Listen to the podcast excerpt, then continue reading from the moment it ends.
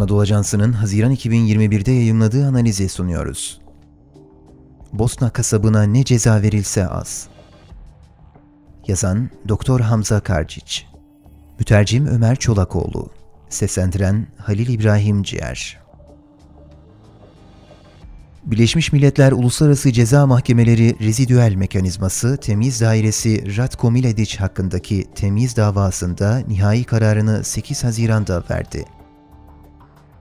Mekanizma bu davada önceki soykırım mahkumiyetini onadı ve Miledic'in müebbet hapis cezasını yeniden onayladı. Böylece Bosna soykırımının bir safhası daha nihayete ermiş görünüyor. Bosna kasabı olarak adlandırılan Ratko Miledic, Mayıs 1992'den itibaren Bosnalı Sırp ordusunun komutanı ve ülke genelinde Boşnak Müslümanlara karşı işlenen 3,5 yıllık soykırımın en kilit isimlerinden biriydi. Generalin sergilediği acımasızlık, Temmuz 1995'te Srebrenica'da meydana gelen ve soykırımın en cani evresini teşkil eden katliamlarla tam anlamıyla sergilenmiş oldu. BM'nin güvenli bölgesi Srebrenica'nın ele geçirilmesi ve ardından gelen toplu infazlar, İkinci Dünya Savaşı'ndan sonra Avrupa'da en iyi belgelenmiş ve en çok insan tarafından bilinen suçlar oldular. Ancak Miladic ve siyasi patronu Radovan Karadzic'in suçları ne Temmuz 1995'te başladı ne de bıraktıkları miras savaşın sona ermesiyle birlikte herhangi bir yere kayboldu.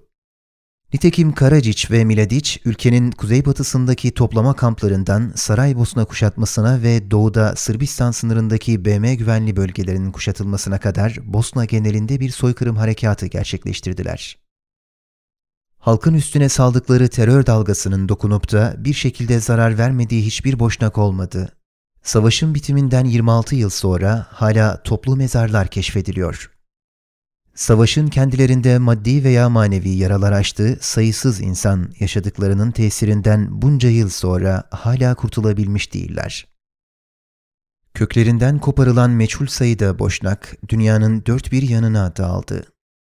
20. yüzyılın sonlarında Avrupa'da işlenen en rezil suçlardaki rolleri nedeniyle şu anda 75 ve 79 yaşlarında olan Karacic ve Miladic ömür boyu hapis cezasına çarptırıldılar. Hayatlarının geri kalanını Avrupa hapishanelerinde geçirecekler. Ne var ki BM Mahkemesi'nin kararının ardında tartışmalı bir miras bıraktığını da ifade etmeliyiz. Mahkeme süreci ve kararı önümüzdeki yıllarda kesinlikle tartışılacaktır. Fakat bu uluslararası yargı organı en azından bir derece adalet sunabilmiştir. Zira bundan 20 yıl önce Karacic ve Miladic'in suçlarından dolayı yargılanıp yargılanmayacakları bile meçhuldü. Ancak mahkemenin iki önemli eksikliği söz konusu. Birincisi eski Yugoslavya Uluslararası Ceza Mahkemesi ve şimdiki rezidüel mekanizma soykırımın yerelleştirilmesi olarak adlandırılabilecek bir işe imza atmış oldu. Adli hakikati ortaya koyarken 3,5 yıllık soykırımın boyutu ve kapsamını 1995'in Temmuz'unda Srebrenica'da yaşanan birkaç güne indirgediler. Bazı gözlemcilerin de belirttiği gibi soykırımın hukuken tespit edilen tek kısmı açıkça inkar edilemeyen kısmıydı. Soykırım eylemlerini Srebrenica ile sınırlandırma yaklaşımı, yerel, bölgesel ve uluslararası soykırım inkarcılarına Temmuz 1995'ten önce işlenen diğer tüm soykırım suçlarının üstünü örtmek için üstüne atladıkları bir fırsat sunuyor. Mahkemenin ikinci büyük eksikliği soykırımın failleri için ölüm cezasının olmamasıdır. Şu anda 79 yaşında olan Miladic sadece Srebrenica'da 8700'den fazla boşnağın ölüm emrini verip sonra da infaz edilmelerine riayet ettiği için günlerinin geri kalanını bir Avrupa hapishanesinde geçirecek.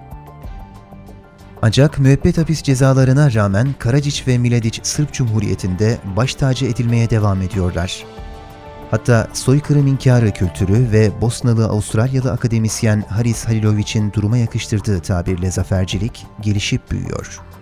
Siyasi bir oluşumun kurucularının uluslararası bir mahkeme tarafından soykırım, savaş suçları ve insanlığa karşı suçlardan mahkum edildiği örnekleri tarihte bulmak kolay değildir. Kurucular hapiste olsa da siyasi projeleri yaşamaya devam ediyor. Doçent Doktor Hamza Karciç, Saraybosna Üniversitesi Siyasal Bilimler Fakültesi'nde öğretim üyesidir.